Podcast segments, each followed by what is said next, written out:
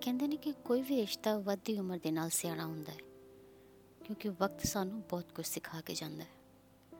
ਸਤਿ ਸ਼੍ਰੀ ਅਕਾਲ, ਮੇਰਾ ਨਾਮ ਹੈ ਜਸਮੀਤ ਕੌਰ ਤੇ ਤੁਸੀਂ ਸੁਣ ਰਹੇ ਹੋ ਪੋਡਕਾਸਟ ਵਿਦ ਜਸਮੀਤ। ਮੈਂ ਉਮੀਦ ਕਰਦੀ ਹਾਂ ਕਿ ਤੁਹਾਨੂੰ ਮੇਰਾ ਪੋਡਕਾਸਟ ਪਸੰਦ ਆਏਗਾ, ਕਿਉਂਕਿ ਅਸੀਂ ਅਜਿਹੇ ਰਿਸ਼ਤੇ ਬਾਰੇ ਗੱਲ ਕਰਨ ਲੱਗੇ ਹਾਂ ਜਿਸ ਨੇ ਸਮੇਂ ਦੇ ਨਾਲ ਨਾਲ ਵੱਖਰੇ ਵੱਖਰੇ ਰੰਗ ਰੂਪ ਲੈ ਲਏ। ਤੇ ਇਹ ਰਿਸ਼ਤਾ ਹੈ ਭਰਾ ਦਾ।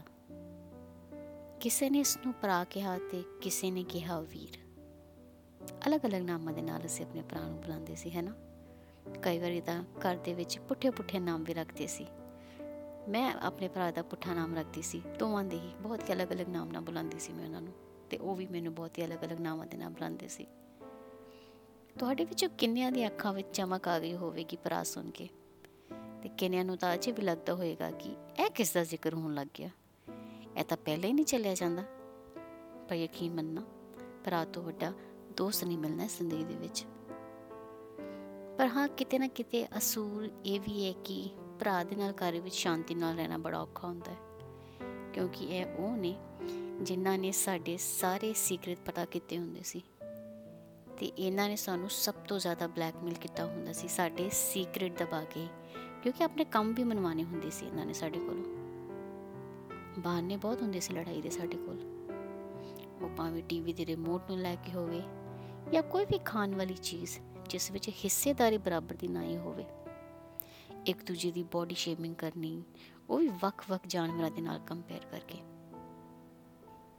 ਮੈਨੂੰ ਯਾਦ ਹੈ ਕਿੰਨੀ ਲੜਾਈ ਹੋਣੀ ਸਾਡੀ। ਤੇ ਅਖੀਰ ਵਿੱਚ ਇਹੀ ਕਹਿਣਾ ਕਿ ਮੈਂ ਅੱਜ ਤੋਂ ਬਾਅਦ ਗੱਲ ਨਹੀਂ ਕਰਨੀ। ਪਰ ਫਿਰ ਬਸ ਨਜ਼ਰ ਮਿਲਣ ਦੀ ਦੇਰ ਤੇ ਆਪਸ ਹੀ ਹਾਸਾ ਨਿਕਲ ਜਾਣਾ।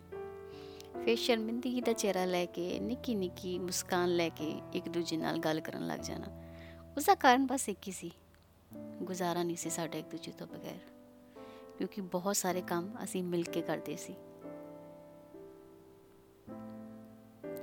ਜਦੋਂ ਵੀ ਮੇਰੇ ਭਰਾ ਨੇ ਕਹਿਣਾ ਕਿ ਉਸ ਨੂੰ ਕੁਝ ਪੈਸਿਆਂ ਦੀ ਲੋੜ ਹੈ ਤੇ ਬੈਂਕ ਤੋਂ ਵੀ ਜ਼ਿਆਦਾ ਵਿਆਜ ਤੇ ਪੈਸੇ ਦਿੰਦੀ ਸੀ ਮੈਂ, ਪਰ ਗੱਲ ਬਸ ਇੱਥੇ ਨਹੀਂ ਮੁੱਕਦੀ ਸੀ। ਮੇਰੇ ਭਰਾ ਨੇ ਵੀ ਆਪਣਾ ਰੇਟ ਬਣਾਇਆ ਸੀ, ਕਿਉਂਕਿ ਜਦ ਵੀ ਮੈਨੂੰ ਅਚਾਨਕ ਕੋਈ ਜ਼ਰੂਰੀ ਕੰਮ ਕਰਾਉਣਾ ਹੁੰਦਾ ਸੀ ਤਾਂ ਉਸ ਨੂੰ ਰਿਸ਼ਵਤ ਦਾ ਲਾਲਚ ਦੇਣਾ ਪੈਂਦਾ ਸੀ ਤਾਂ ਕਿ ਮੇਰਾ ਪਰਪਸ ਸੋਲਵ ਹੋ ਜਾਏ। ਇਸ ਤਰ੍ਹਾਂ ਇੱਕ ਦੂਸਰੇ ਦੀ ਲੋੜ ਪੂਰੀ ਕਰਦੇ ਸੀ ਅਸੀਂ। ਇਸ ਤਰ੍ਹਾਂ ਇੱਕ ਦੂਸਰੇ ਨੂੰ ਹੈਲਪ ਕਰਦੇ ਸੀ ਅਸੀਂ। ਜਦੋਂ ਵੀ ਮੰਮੀ ਡੈਡੀ ਕੋਲੋਂ ਸਾਨੂੰ ਝਿੜਕਾ ਪੈਣੀਆਂ ਕਿਸੇ ਵੀ ਗੱਲ ਤੋਂ, ਉਹ ਤਾਂ ਚੁੱਪਚਾਪ ਕਮਰੇ ਵਿੱਚ ਬੈਠ ਕੇ ਆਪਣੀਆਂ ਬੁੱਕਸ ਖੋਲ ਲੈਣੀਆਂ ਉਸ ਵੇਲੇ ਅਸੀਂ ਸਭ ਤੋਂ ਜ਼ਿਆਦਾ ਯੂਨਿਟੀ ਵਿੱਚ ਹੋ ਜਾਂਦੇ ਸੀ। ਇੱਕ ਦੂਜੇ ਦੇ ਸਗੇ ਤੇ ਬਸ ਵੇਟ ਕਰਨੀ ਕਿ ਕਦੋਂ ਸਭ ਦਾ ਮੂਡ ਨਾਰਮਲ ਹੈ ਤੇ ਯੂਨਿਟੀ ਸਿਰਫ ਇਸ ਲਈ ਹੁੰਦੀ ਸੀ ਕਿ ਕਿਤੇ ਲੜਾਈ ਸਾਡੀ ਵਾਲੀ ਸਾਈਡ ਤੇ ਨਾ ਆ ਜਾਏ ਘੁੰਮ ਕੇ। ਇਸ ਤਰ੍ਹਾਂ ਦਾ ਸਾਡਾ ਸਾਥ ਰਿਹਾ ਹੈ ਆਪਸ ਦੇ ਵਿੱਚ। ਤੁਸੀਂ ਵੀ ਇਸ ਤਰ੍ਹਾਂ ਕਰਦੇ ਹੋਵੋਗੇ ਨਾ? ਕਿੰਨੇ ਯਾਦਾਂ ਹੋਣਗੀਆਂ ਤੁਹਾਡੀਆਂ ਵੀ ਆਪਣੇ ਭੈਣ ਦੇ ਨਾਲ, ਭਰਾਵਾਂ ਦੇ ਨਾਲ? ਕਿਵੇਂ ਇੱਕ ਦੂਸਰੇ ਨੂੰ ਤੰਗ ਕਰਨਾ, ਇੱਕ ਦੂਸਰੇ ਨੂੰ ਮਾਰਨਾ, ਕੁੱਟਣਾ? ਕਿੰਨਾ ਪਿਆਰਾ ਬਚਪਨ ਸੀ, ਕਿੰਨਾ ਪਿਆਰਾ ਸਾਥ ਸੀ ਸਾਡਾ ਸਾਰਿਆਂ ਦਾ।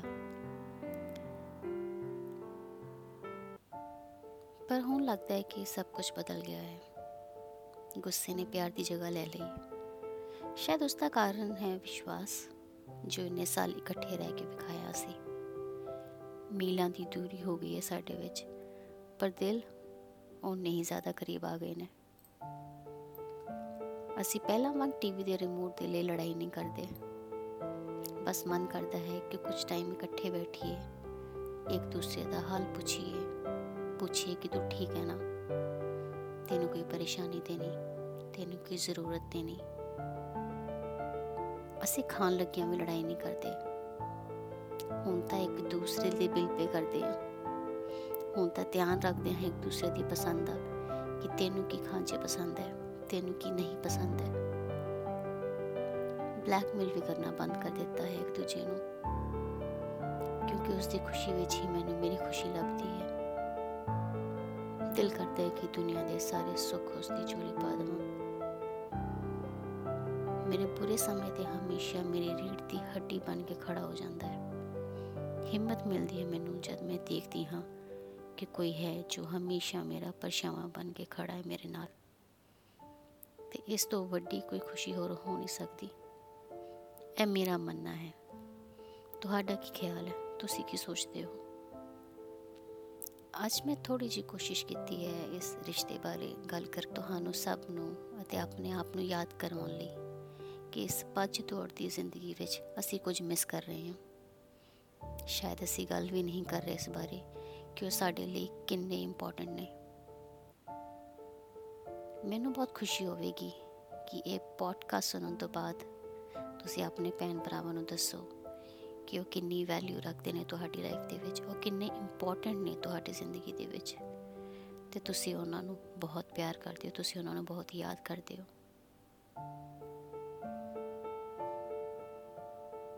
ਤੇ ਇਸ ਦੇ ਨਾਲ ਹੀ ਮੈਂ ਉਮੀਦ ਕਰਦੀ ਹਾਂ ਕਿ ਤੁਹਾਨੂੰ ਮੇਰਾ ਪੋਡਕਾਸਟ ਪਸੰਦ ਆਇਆ ਹੋਵੇਗਾ। ਜੇ ਤੁਸੀਂ ਕੋਈ ਵੀ ਆਪਣੀ ਕਹਾਣੀ ਮੇਰੇ ਨਾਲ ਸ਼ੇਅਰ ਕਰਨਾ ਚਾਹੁੰਦੇ ਹੋ ਜਾਂ ਕੋਈ ਵੀ ਸੁਜੈਸ਼ਨ ਜਾਂ ਕੋਈ ਫੀਡਬੈਕ ਦੇਣਾ ਚਾਹੁੰਦੇ ਹੋ, ਤਾਂ ਮੈਨੂੰ ਮੇਰੇ ਇੰਸਟਾਗ੍ਰam ਪੇਜ ਤੇ ਤੁਸੀਂ ਮੈਸੇਜ ਕਰ ਸਕਦੇ ਹੋ। ਮੇਰੀ ਆਈਡੀ ਹੈ podcast_with_jasmeet